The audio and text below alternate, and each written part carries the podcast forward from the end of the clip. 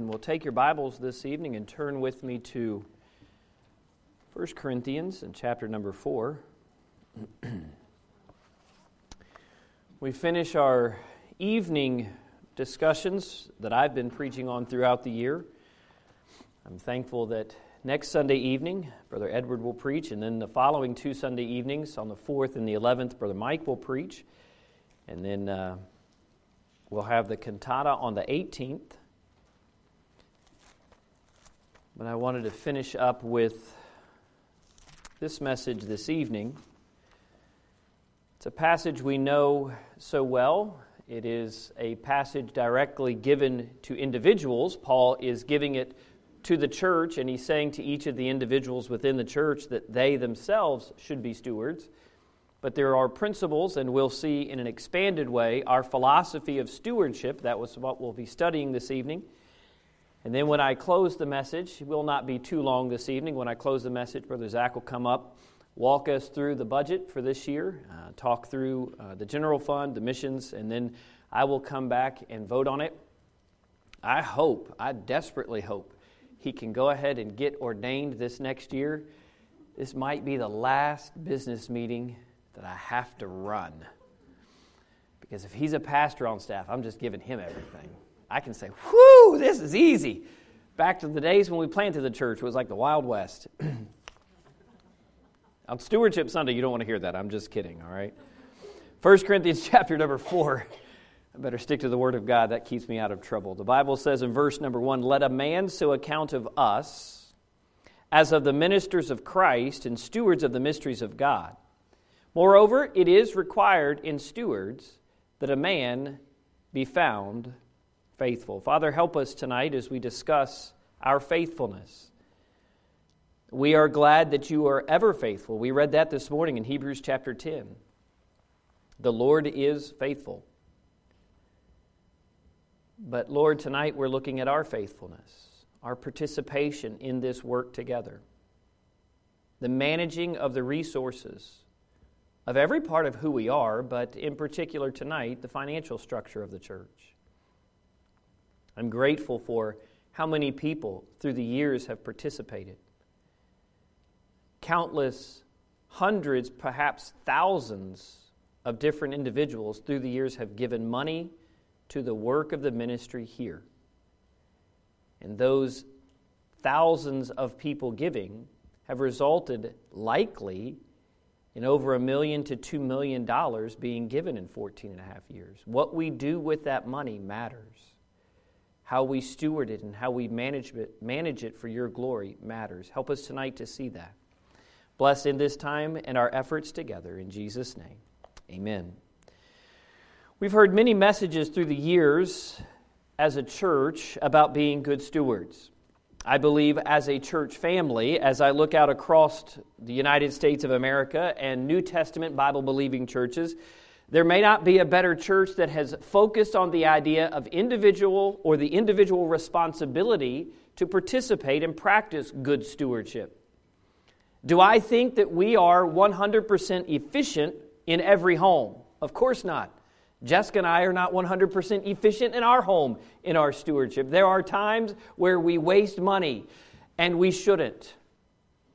But the key is not whether we make mistakes, it's whether we're faithful in the task of what God's called us to. There are no perfect homes when it comes to stewardship, and there are no perfect churches when it comes to stewardship. What we are desiring to do is to pursue, as ministers of Christ, that standard of being faithful regularly. We do, however, in this church family, have a host of homes that understand the concept of stewardship. And in their own ways, they have begun, you have begun, to engage in the principles that you know. In other words, you're not hearers only, you are doers of the word. That is a blessing. It's an encouragement, it's a joy to my heart as a pastor. Your partnership in the congregational stewardship is what we've come to discuss this evening. And so, those that don't like it just went, oh.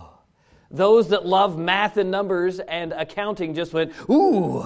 And the rest of us are pretty, ambivalent to the whole thing. But it is important for each of us to understand this philosophy of stewardship. In our Bluegrass 101 class, we discussed the idea of partnering together as a body, but then also as a body partnering with others. Part of our stewardship is taking care of the missionary families that we've agreed to support for the amounts of money that we've taken them on for.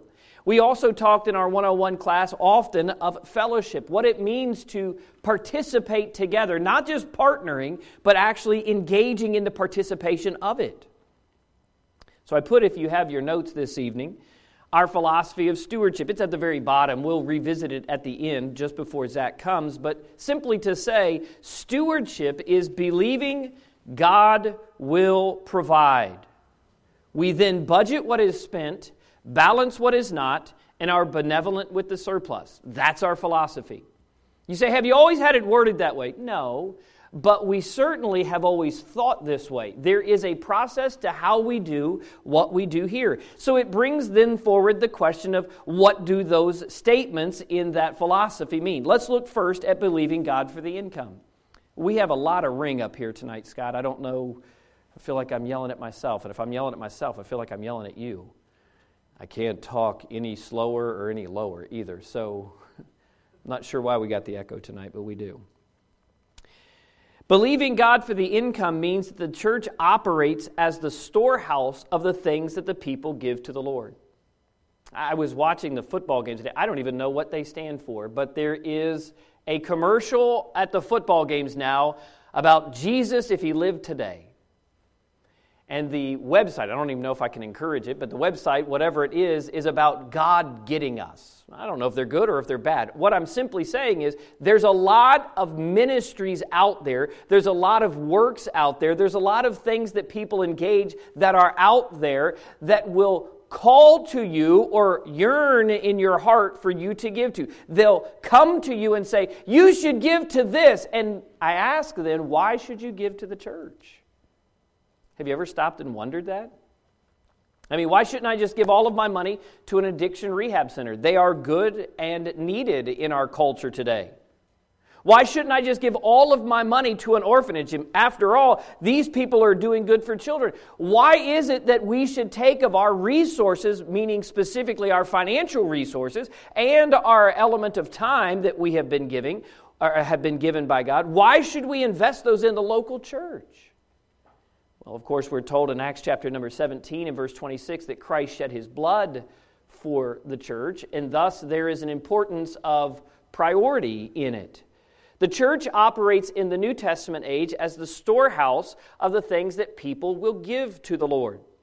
The storehouse concept is built into the law. Malachi chapter 3, verses 8 through 10, the Bible says there, Will a man rob God? That's a wonderful text, by the way.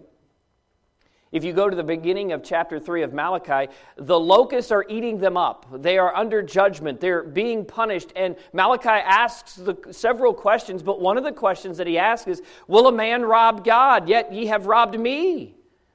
But ye say, Wherein have we robbed thee? In tithes and offerings. You're cursed with a curse, for ye have robbed me, even this whole nation.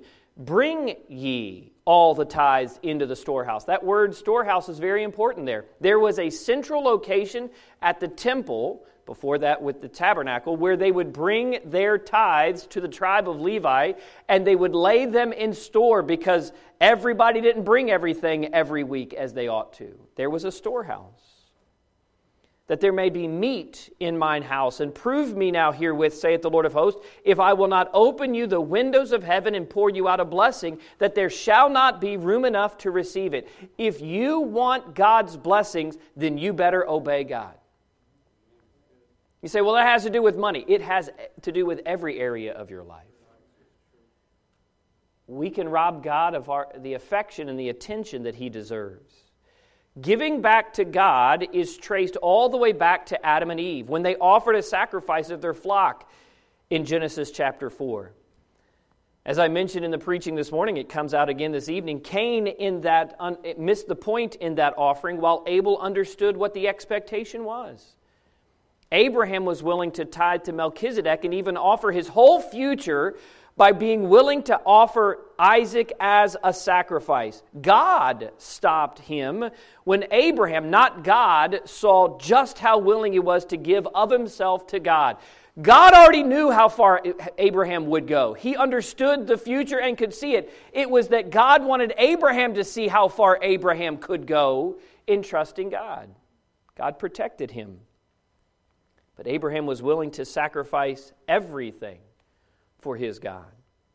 It is the law then that introduced giving to support the work and workers of God. The people were to give a tenth of their increase to support the tribe of Levi. And the tribe of Levi was to provide for the priestly order from their ranks. This is the expectation of God for his people even today, that they would care for his work as much as he does. Giving to God is an important element. God gives to us so that we might give to him. He provides all things so that we might provide something in return to Him. It's why we give. This didn't change with the establishment of the local church. In fact, the storehouse concept carries through to the New Testament. In 1 Corinthians chapter 16 verses 1 through 3, the Bible says now concerning the collection for the saints, as I have given order to the churches of Galatia, even so do, do ye. Upon the first day of the week, let every one of you lay by him in store. The very same principle, the very same concept, as God hath prospered him. That there be no gathering when I come. Have you noticed since the pandemic we don't pass offering plates? Some of you said, No, I haven't noticed it at all. The services flow so wonderfully well. We actually come in here to worship and we're not distracted. We put the announcements first so we can get Edward and his comic relief done and out of the way. I'm teasing. It's Sunday night. I can. We can have the information pass. That's the right way, right, brother? I think that's the appropriate way I should say it. We can welcome our guests, but then we move right into worship. Because when you come to church on a Sunday morning out of a world that is filled with sin, you want to spend time with God and with others who want to spend time with God. It's what we come here for. Paul says this to them very clearly. He says, Listen, there doesn't need to be any gathering when I come. The offering plates sit out in the lobby. Do you know since we've put the offering plates in the lobby, giving has nominally increased? Now, Zach will get up here and show you numbers that tithes and offerings are where they are and where they are. I don't know where they are, I know generally where they are. But the point is, we haven't suffered because we put offering plates out there. Passing it in front of you, clink, clink, clink, putting your change in and passing it down or your envelope in is not something that we've missed. And I appreciate you for that because you've understood that your obligation, your duty, your responsibility in giving back to the Lord is beyond obligation or mandate. It's of opportunity and with cheerfulness. It is from this continuation in 1 Corinthians chapter number 16 that we learn to give not only of the tithe in the New Testament, but also by grace. God's expectation is that to, is that to whom much is given, much shall be required. Paul admonished, or we might say counseled through teaching, Timothy in this very truth at the end of his first pastoral letter. He says this in 1 Timothy chapter 6 verses 17 through 19, "Charge them that are rich in this world that they be not high-minded nor trust in uncertain riches, but in the living God, who giveth us richly all things to uh, to enjoy." Notice what he says that he is charging them in that they do good. That phrase do good means benevolent. That they are benevolent with what they have that they be rich in what? Good works. that they are ready to distribute. That means to provide for needs and to give of themselves or away from themselves. To distribute means to have it leave your shores.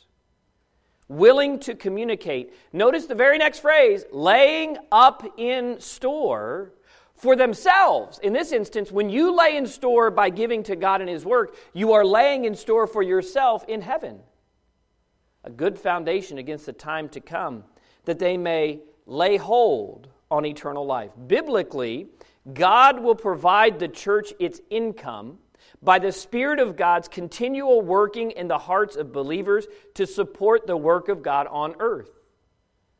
That's why the book of Proverbs says this, a passage we know so well Honor the Lord with thy substance in Proverbs 3, verses 9 and 10. And with the first fruits of all thine increase, so shall thy barns be filled with plenty, and thy presses shall burst out with new wine. We as a church have always believed that God will bring the income in, whatever the income is. We don't put thermometers on the wall. We don't do building programs with bricks that you can fill in. None of those things are evil, but those things are gimmicky at best. And they're not biblical. We have done in the past Joash's chest offering, where you can come and you can give a sacrificial offering, but even in those, they were seasonal or for a specific time, for the first building fund we ever established here. If you think about it, church is the craziest business model ever made. It's not a business, but as the man that trained me for the ministry told me, church is always a family business. The minute you forget it's a family, it'll, it'll hurt you, and the minute you forget it's a business, it'll hurt you. And I thought that's good wisdom, and it still to this day is good wisdom. Your family, but we need to run this place like it is a business, or we will not have a place to meet in for very long. The reason I say that church is the craziest business model ever made is that the support and sustaining of the work depends on voluntary gifts from various sources. That's the church. That's who we are. That's what we do. Bluegrass has always had sufficient funds to do the work because God has always moved the hearts of the membership to give generously and graciously back to Him. Many families have honored the Lord with their substance, and their barns have been filled with plenty. The last phrase of Proverbs 3 and verse 10 might be the greatest part of that passage, where it says, The presses will burst out with what kind of wine? New wine. It tells me that when I'm faithful in honoring the Lord with my substance, both in giving back to Him and how I personally steward the 90% or so that I keep, when I do it in a God honoring way, there will always be new resources that come in. Living by biblical principles of stewardship will always yield increase in the life of the individual who does it. The wine is not old, it's not stale, it's not stagnant, stagnant or fermenting. It is new and living. It is fresh as a resource because God constantly provides for them who honor Him. It is a great joy every year. We ask Mark Woods never to tell us who gives what, but we always ask him to tell us how many people are giving. This year, we have had over 109 giving units who have given multiple times in the year. Now, stop and think about that. That's an amazing thing. We started with a handful of faithful families in 2008. And when I say a handful, I literally mean eight, right? It's two handfuls. And now we have 109 giving units. I don't know what those giving units are uh, comprised of. That may be children whose parents are teaching them to give back to the Lord $1 a week which in the case of Jessica and I is. God bless Brother Mark. Every time my kids start putting tithes in in the white envelopes because of their allowance or the money they make, he comes and says, Pastor, do you want to get a envelope system for them? And I say, I don't know, it's your headache.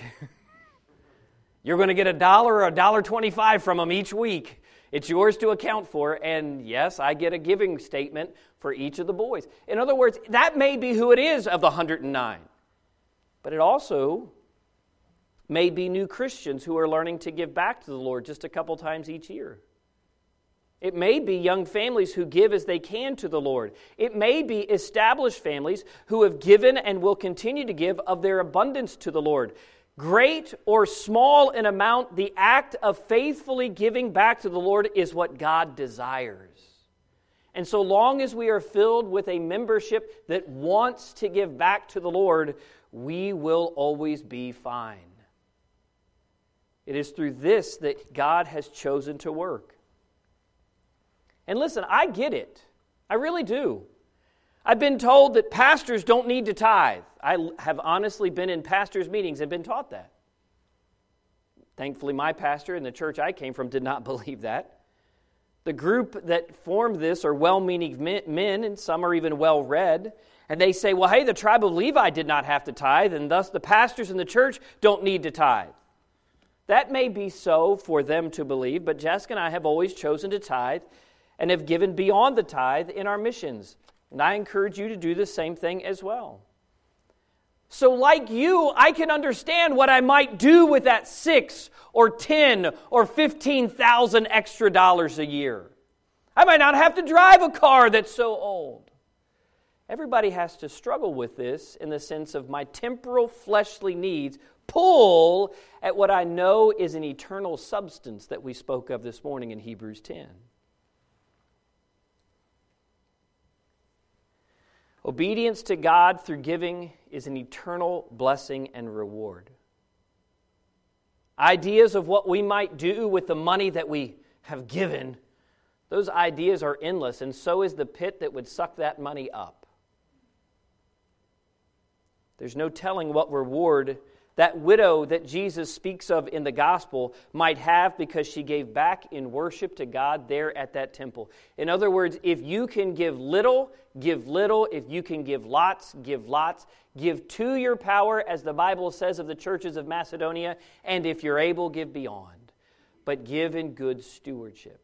Because as a body, we've always believed that God will take care of the income that is needed. So the first statement is believing God will provide. We, number two, budget what is spent.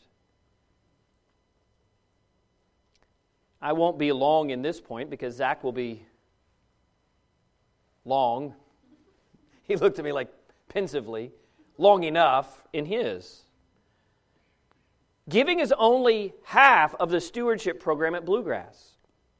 The other half is spending those resources responsibly. The purpose of this evening is to discuss our 23 annual budget. We could easily call this evening Your Money Being Put to Work in God's Work. Zach will go through the budget in a few moments, but our philosophy of budgeting is deep seated in my heart. I've always believed Little is much when God is in it. That principle is pr- drawn from Proverbs, and it's good for finances. Really, it's good for any area of our life. Here's what the Proverb says in Proverbs 16 and verse 8 Better is a little with righteousness than great revenues without right. In other words, I have never cared what we give, just that we give, and I've cared that what is given is handled in a righteous and right way. You might be able to say that verse this way You don't need to do, you don't need a lot, excuse me, to do good for God's glory. We have increasingly seen God reward our church for faithful stewardship of the resources that He has given us. Now, look at these next couple slides. I want to show them to you. This was 2008's balance sheet. We started the church August of 2008. Now, some of you, like me, you may not be able to see it. This is old. This was the statement that I had to give. The church that sent me out in Fairfax, Virginia, they supported me for the first year for a salary. These are the actual numbers that I would have to send back to them because they were paying for my salary and they wanted to make sure that we as a body got established. I sent these back to them as a reporting system. And that's the only reason I still have them. Poor Zach, last uh, probably four or five months ago, started saying, I'm going to start digging through all of the old giving statements. I'm like, good luck. I know we had enough. I knew where it was. Uh, some of you get nervous when I talk like this, like I don't know how to manage money. I'm very good at managing my money. I've been very good at managing the church's money. I simply don't love it. Uh, I don't embrace it as others in this place do. Having said that, this is our reporting. In the first four, four months, go back to that other slide real quick. We had $18,882 given in four months. Hallelujah. I mean, that was a baby church. Brian, how many people were in church back then? Yeah, two handfuls. That's a good answer. It wasn't much, but little is much when God is in it. The, the next year, 2009, this is the first full year. The, the next slide there, Melanie, I think we have. This is the first full year. $62,239 the church actually started paying me a salary in July of 2009. My first salary from this church was $500 a month, month with my insurance being paid. And the reason they did that is because Drew was born that year. And the church family said, Pastor, you can't not get paid and not have insurance. I think it was Mark and Billy and Jason, maybe Brian too, that just kind of pinned me down and said, That's not doable. You you're not going to survive. Now, the next chart is a wonderful thing to look at. I think. There it is. This is the growth, what we've budgeted. year after year after year. 2008 on the, uh, the 2009, excuse me, on the left end, going to the right end, we budgeted $57,000 in giving. In 2010, we budgeted $84,000. In 2011, it went down. They must have not liked me. They budgeted $78,000. The truth of the matter is, we had some expansions and some buildings and some things in a rented space that we were doing. 2012, it grew to 134,000. We brought on our second full-time staff member in 2012. 2013, it grew to 192,000. In 14, it was 254. In 2015, it was 345, 2016, 370, 2017, 406, 2018, 434, 2019, $426,000 was our annual budget. 2020, it was 454,000, 2021, 433,000. By the way, we had some staff departures going to plant churches or to go uh, do other things, so we didn't need to spend as much. The administrative budget was becoming the driver of it. 2022, this year that we're in, our budget is $586,000. And next year's budget is going to be, as you can see on the far end, $631,000. Zach's like, why can't we just vote on it now? Here's the point when we budget properly, we can, number three, balance what is not needed. You say, wait, what, what is not needed? Look, once you go beyond the budget, then you're starting to build reserves you're building surplus. What does a church do with surplus? Anybody ever thought about that? Well, we'll talk about that when we get to the end, our fourth point this, mo- this evening. Here's what Proverbs 27 and verse 23 says Be thou diligent to know the state of thy flocks and look well to thy herds. I can tell you that while I am good with personal finance and I've been good with the church finance, it is not a passion of mine. But I can tell you, it is of Zach's. he has a business degree and he loves it. He and Mike are going to lunch a lot because Mike's got a good business mind and they are eating up whatever they're eating up and then having great conversations. Mike's just giving me the look right now. What do we do when we give more than we spend? I know that is a novel concept. If someone could just teach our government that, we'd probably be in better shape as a country.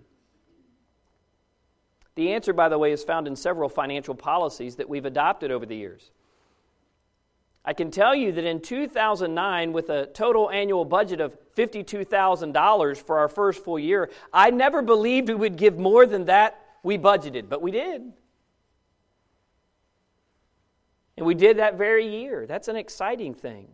So, how do we balance what we spend once our core responsibilities have been met. Well, here's three priorities. And you write them down. I did not put them in your notes. I probably should have. You can write it down. First priority establish cash reserves. Can I tell you a secret? What we do corporately is not different than what you should do personally. I'm not going all Dave Ramsey on you here, but you should develop your cash reserves. And so that is our first priority. The second priority, after we've established well enough our cash reserves, is eliminate debts. The borrower is always servant to the lender. The Bible teaches that, and none of us has ever been able to violate that truism. Third, engage in investment. Now, we'll talk about that in our fourth, uh, our fourth point this evening. What does it mean to engage in investment? We don't mean like the financial markets, buy you some crypto. That's not what we're talking about. If you did, I'm sorry for you. I also have monopoly money you can buy. Somebody liked my joke. I didn't even pay her. Look, in these priorities, so long as we have debt, the first objective for us is to pay down that debt. Right now, we have a $1.59 million loan on all of our properties. By the way, that shouldn't scare you because our asset value and coupled with our cash reserve, we have $2.4 million in equity. That's a good thing. We are well in the black as a church. And I can tell you that well over 72% of all churches are in the red. And banks don't like them. And when we come to the banks, the banks love us because we pay our debts. We pay on time early and retire the mortgage quickly. What do we do then, or how do we know what costs on the scale of our church that are variable? How do we know how we plan? And the answer is we start working through a plan itself. We have a policy to address what we do when cash reserves reach a particular amount. When we have six months' expenses, you'll see what those are. It's around $42,000 a month. When we have six months' expenses in the bank, somebody quick, tell me what that math is. Six times 40 is $240,000 in the bank in cash reserve. Then our policy that we have written is we will begin accelerating our debt payment by 10% each month. In other words, we'll pay an extra 10% each month to pay down our debt. Why? Because that's a good financial policy. In other words, we balance what is not spent on a monthly basis. We don't just say, well, Pastor needs something new. Let's go get him something new. That's a terrible way to live because I'm not always going to be the pastor here.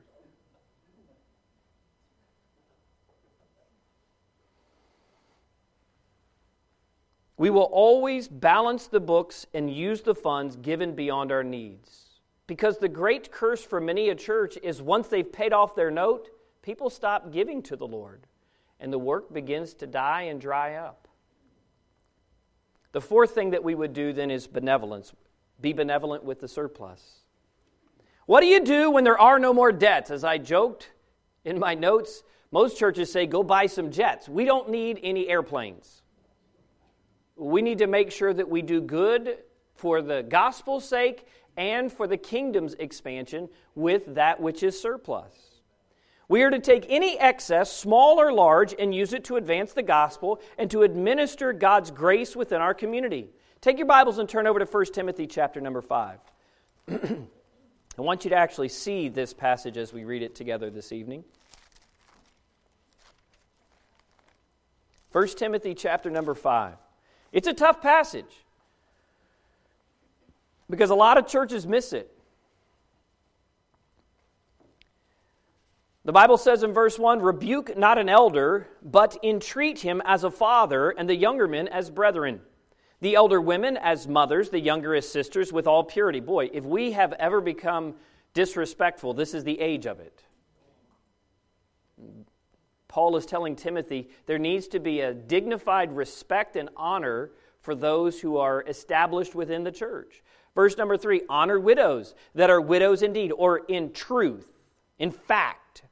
But if any widow have children or nephews, let them learn first to show piety at home and to requite their parents, for that is good and acceptable before God. In other words, if there's widows in your church, then the church's or the first responsibility falls to their family to take care of them. But we keep reading. Now she that is a widow indeed and desolate, boy, that's a tough word. If we had extra time tonight, we'd talk about it trusteth in God and continueth in supplications and prayers night and day. But she that liveth in pleasure is dead while she liveth. In other words, if there is a widow and she's out living in excess, good luck to her.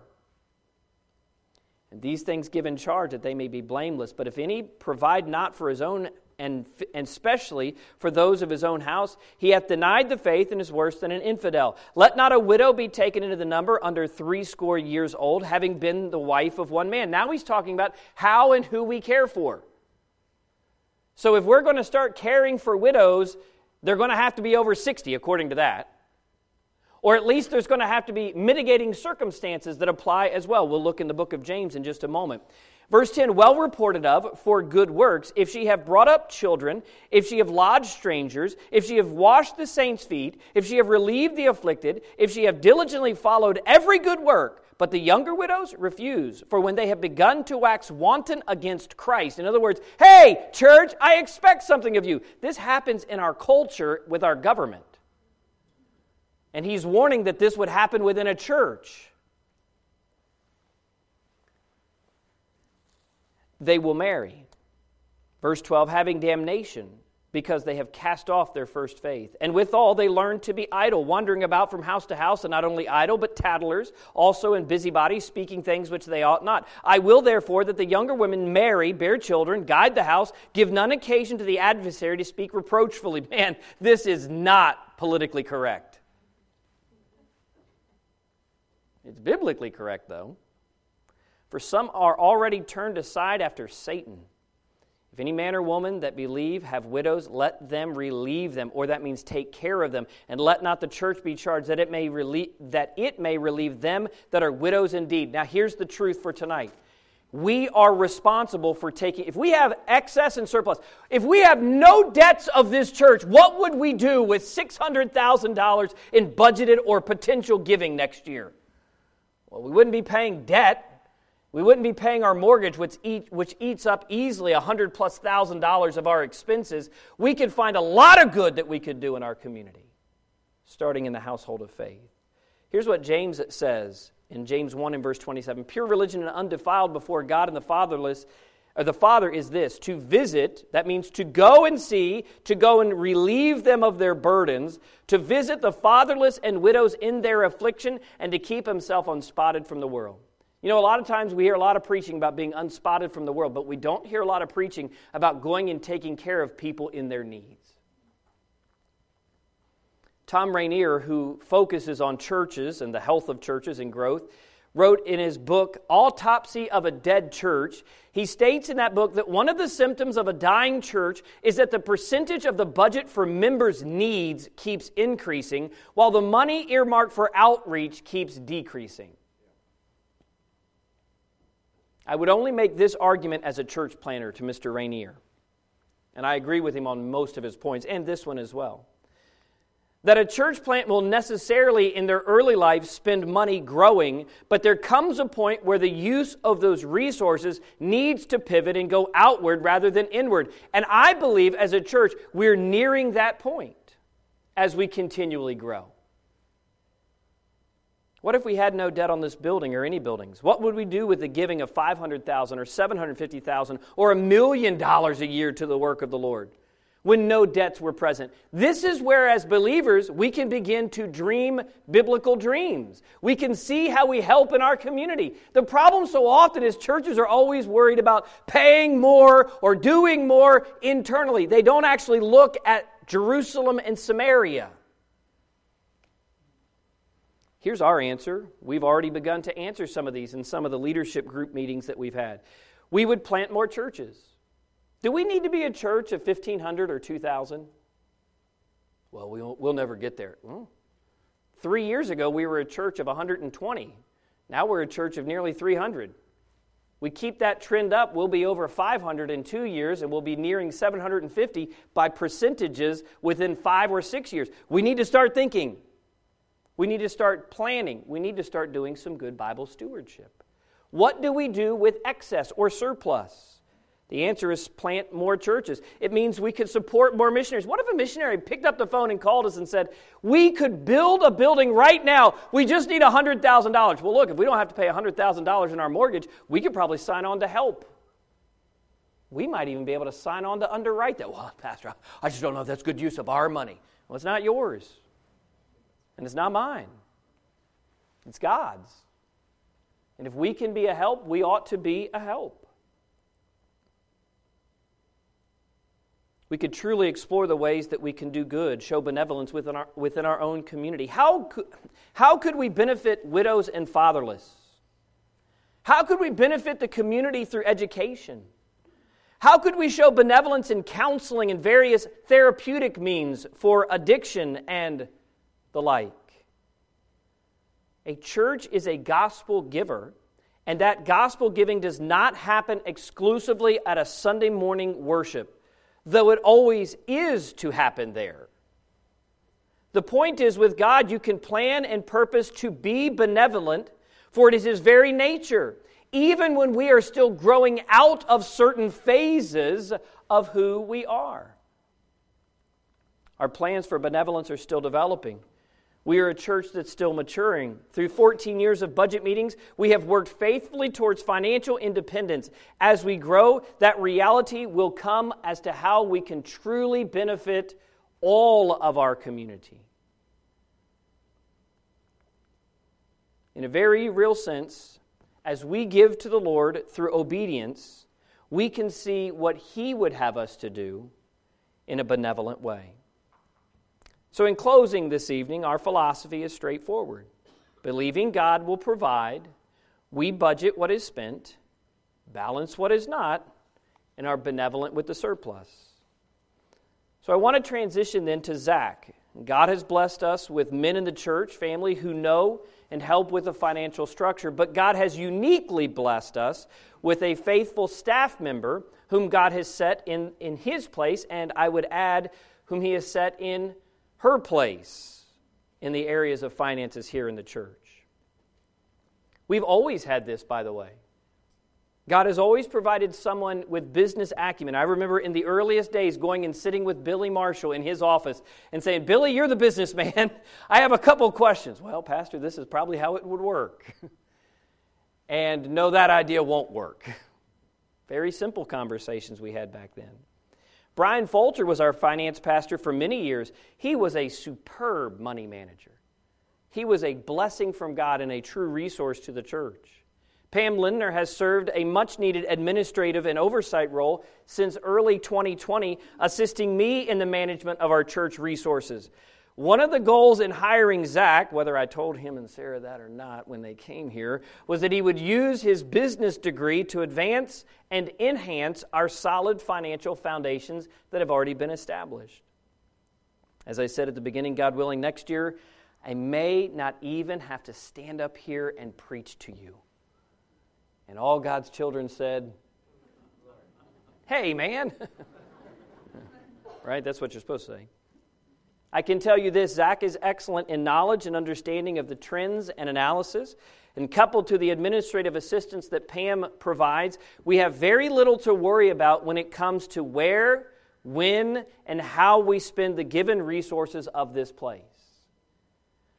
I also want to extend a thank you to Mark Woods, to Brother Mike Duffy, to Brian Lawson, and to my dad, and to others for their combined efforts over the years to provide member support and oversight to the staff. These layers of protection are good for a healthy church. The staff actually benefits the most, not the membership, because there's a layer of protection. We never have to worry about a staff member dipping their hands in the pocketbook. None of us have the ability to write checks around here. We actually have to come to the membership for that. There are men in the membership who are trustees of the church, and they have to do that process for us. The integrity of these men and their willingness to give of their time to serve the Lord by serving the church is certainly appreciated by me. With that, I will hush. Zach, if you